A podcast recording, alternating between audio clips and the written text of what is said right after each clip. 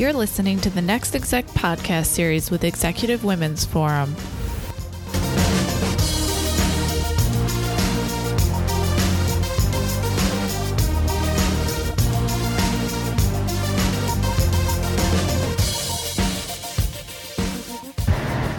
Victoria Gilbertera is a senior information security engineer at CVS Health as a member of the security architecture team.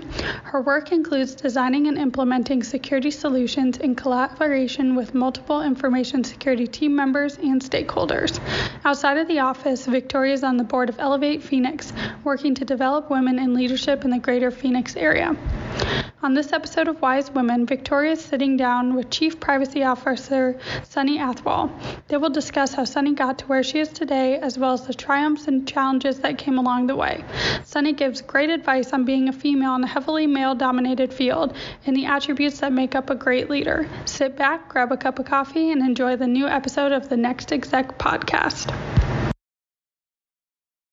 Hello, and welcome to the Next Exec podcast, where we discuss diverse current topics within the context of information security, risk management, and privacy. The Next Exec podcast is produced by the Rising Leaders Forum of the Executive Women's Forum, the largest member organization serving emerging leaders, as well as the most prominent and influential female executives in the information security, risk management, and privacy industries. For more information and to become a member, visit ewf usa.com. Next Exec's Wise Women series features interviews between EWF's rising leaders and accomplished executives in information security, risk management, and privacy. My name is Victoria Gibraltera, and I'm excited to be your host for this episode. By day, I'm a security architect for one of the leading healthcare companies, and in the after hours, I provide inspiration and guidance to professional women as a board member of Elevate Phoenix. Joining me here, I have the honor of introducing uh, Sunny for us today. Sunny is a, a Magic Circle qualified lawyer with extensive in house experience, ranging from risk and compliance to digital technology in the financial financial services sector. She also is a data protection subject matter expert with pan European data protection experience with a general commercial background and has a broad variety of privacy and commercial experience. So, Sunny, thank you so much for joining me today. I'm glad we could chat. Thank you for the opportunity. So, first, I wanted to hear a little bit more about your um, background in, in, your own words and, and how you got to where you are today. Sure. So, like you said um, in that short summary, uh, my background is I'm a lawyer. So, I went the traditional route to getting qualified as a lawyer, um, at least in the UK because I'm from London. And then I focused predominantly on general commercial. And that's how I kind of fell into privacy. Um, so I most of my legal background has been in house. So just for quick translation, what that means is I wasn't providing legal advice to, to as a as a lawyer at a law firm, right? So I was working in house for corporate organisations, and that has been actually, in hindsight, a fantastic start to my career. I think, especially with embedding yourself and understanding the dynamics of corporate organizations. Mm-hmm. So if you're a traditional lawyer, you're really kind of more hands off, uh, outside view and providing advice, very legalistic. Mm-hmm. Whereas I had the opportunity to actually to understand the business and tailor my advice, which has actually helped me now even with my risk and compliance and privacy role. Um, so I started off providing legal expertise from the privacy background. So I was a privacy lawyer and I have slowly as the industry and privacy space has evolved, moved into more of a risk and compliance function. So most organizations now have embedded privacy in their organization under risk and compliance because it's a natural fit. Right, privacy is a risk like any other risk, uh, engagement risks, legal or regulatory risk, and it's much easier for organizations to track and manage those risks if it sits under risk and compliance. So that's my background. I love it. And how did you did you always want to um, do law and data protection, privacy, or how did you get into that space? Um, which is actually quite interesting. I say GDPR has changed the privacy space immensely. Mm-hmm. So I started doing privacy, well, oh, I want to say 12 years ago um, when it wasn't really a hot, sexy topic, right? Nobody really knew much about data protection. It was, it was something, it was kind of like a, a bolt on, right? It was, okay, do we have our privacy um, registrations, for example, in Europe with our regulators and a privacy notice? And that was it. And we had to be, you had to be very proactive and knocking on people's doors to say, hey, you know, you need to be careful about privacy, you need to think about privacy. And nobody really paid attention. Mm-hmm. And now the tables have turned. Right. right. People are now knocking on my door, right? They're like, what's GDPR? What do we need to do? How do we make sure we're compliant? So it, that's, I think, been a real big evolution for the privacy uh, practitioners and the industry. That's awesome. Yeah. Um, so, what would you say is uh, what has been your greatest success to date in your career?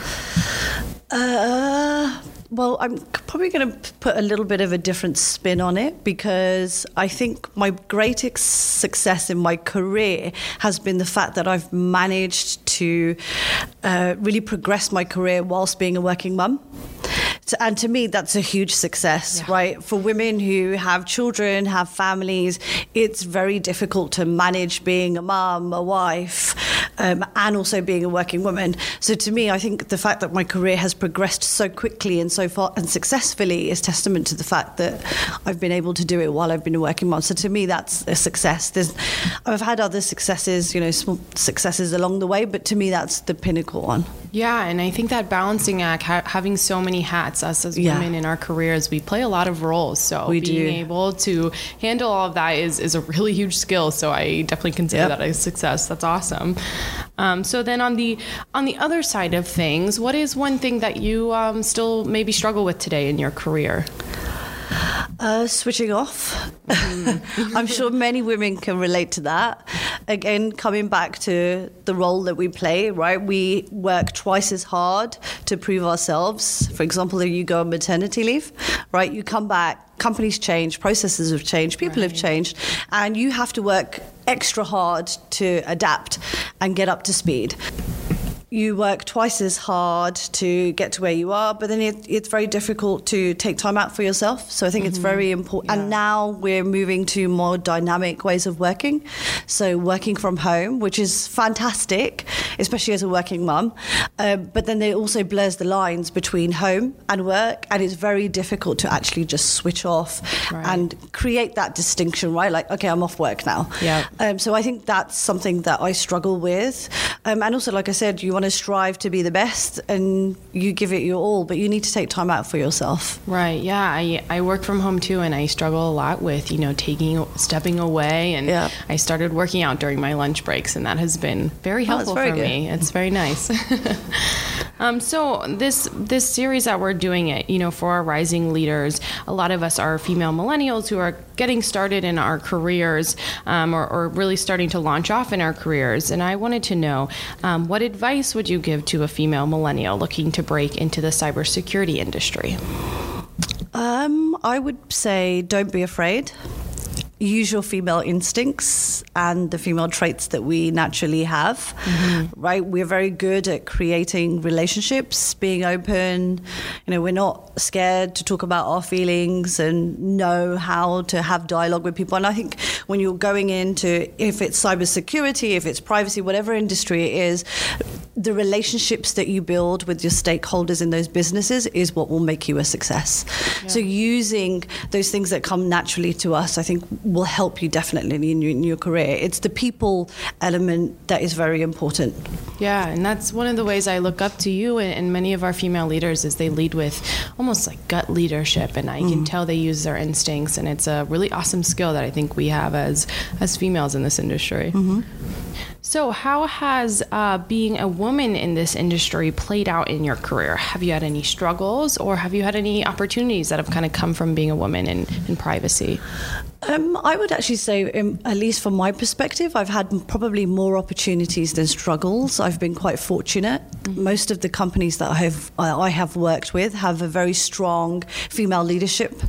Um, there's a lot of women's presence on the boards, and I think that definitely helps. All women. If you have representation at senior executive level with fellow women on the board, it definitely helps and it creates more opportunity, right? Especially, like I said, if you're a working mum, um, you want more flexibility. There, are, women are a bit more understanding. So I think I've definitely say I've had more opportunities, and like I said, building those relationships, right? So, for example, if it's your uh, general counsel or it's one of your board members, you know, making sure that you build those dynamic relationships with women and they will help you. They will help you progress, right? We're all here as a sisterhood to help each other. I think one of the things that I have noticed, and luckily I haven't had. Um, exposure to it myself is that it sometimes you get you do hear about women you know not helping each other out backstabbing those types of things. I think those are the things that we need to be cognizant and conscious of and try not to play a role in. Mm-hmm. and we should all should empower each other. Yeah we really can switch that narrative and i think yeah. it's on all of us to do that. And and i like that you brought up a good point. A lot of we tend to focus you know it's hard to be a woman in this industry and it really is but there's also those opportunities. So i love hearing those yeah, experiences exactly. from you. Take advantage of them. Definitely. All right, so now I want to focus a little bit more specifically on leadership. Uh, what are the most important decisions you make as a leader of your organization? Um, I think there's three different key topics or areas that most leaders will identify with. One is people, right? Recognizing uh, individual skills and talents and making sure that they're honed and used to the best of their ability.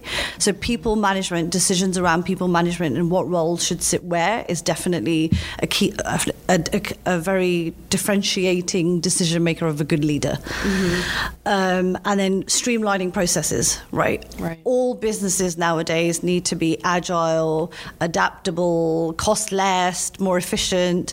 So being able to understand, you know, what things are working, what are not working, what can be streamlined, is definitely a, a decision of a, a, decision that a, a, good leader needs to make. Um, and then I think the last one um, is being adaptable to change. Yeah. It's very easy to think, you know, this particular model might work great for the organization at one point in time or for a different organization. And for let's say you join a new company, right? You're used to doing things a certain way. Mm-hmm. But when you join a different organization, they might have a different culture or a different way of doing things. They may not be as mature in their program. So I think being adaptable to change as a leader is definitely a key skill that you need to have. So make sure you understand your business and you you change your practices and your ways of working. Yes, I love that. All three of those examples I think are very relevant to today's kind of business world. So. Mm-hmm. Um, so, also, what is uh, one characteristic that you believe every leader should possess? Empathy and good people management. I love that. Yeah. So, you could have the world's greatest gold standard program or practice and tools in place.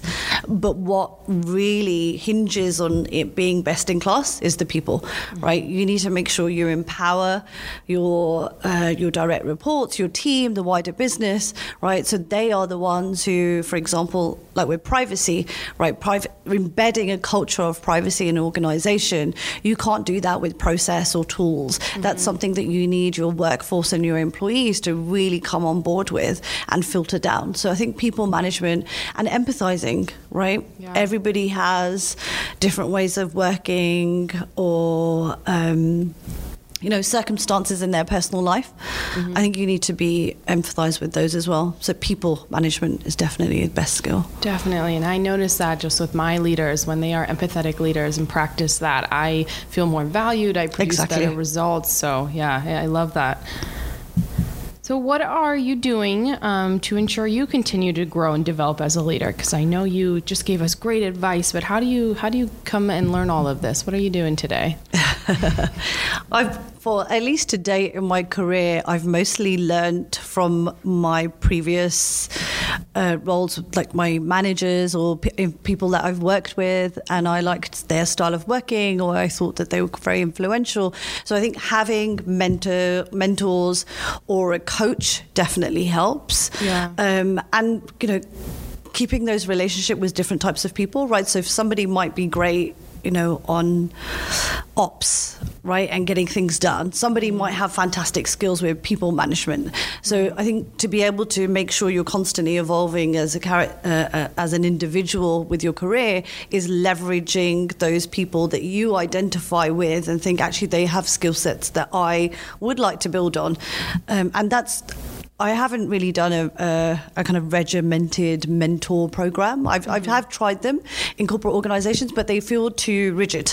Right. Right. So my kind of relationship with my mentor has evolved with time right? Mm-hmm. Like going to them for advice, and it's just it just happens naturally, yeah. and that's the way things work with me. But it might work differently with other people. But I think having a mentor it definitely helps with your career and coaching as well.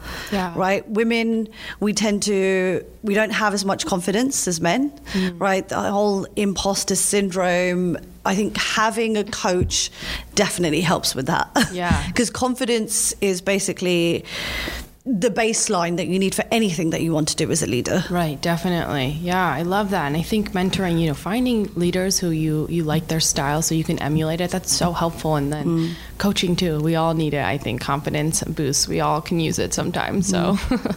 I think that's great. Um, well, thank you so much for for taking the time to speak with me today, Sunny. It was really fun. Um, and thank you to all of our listeners for joining in today and um, being be on the lookout for the next next exec podcast coming soon.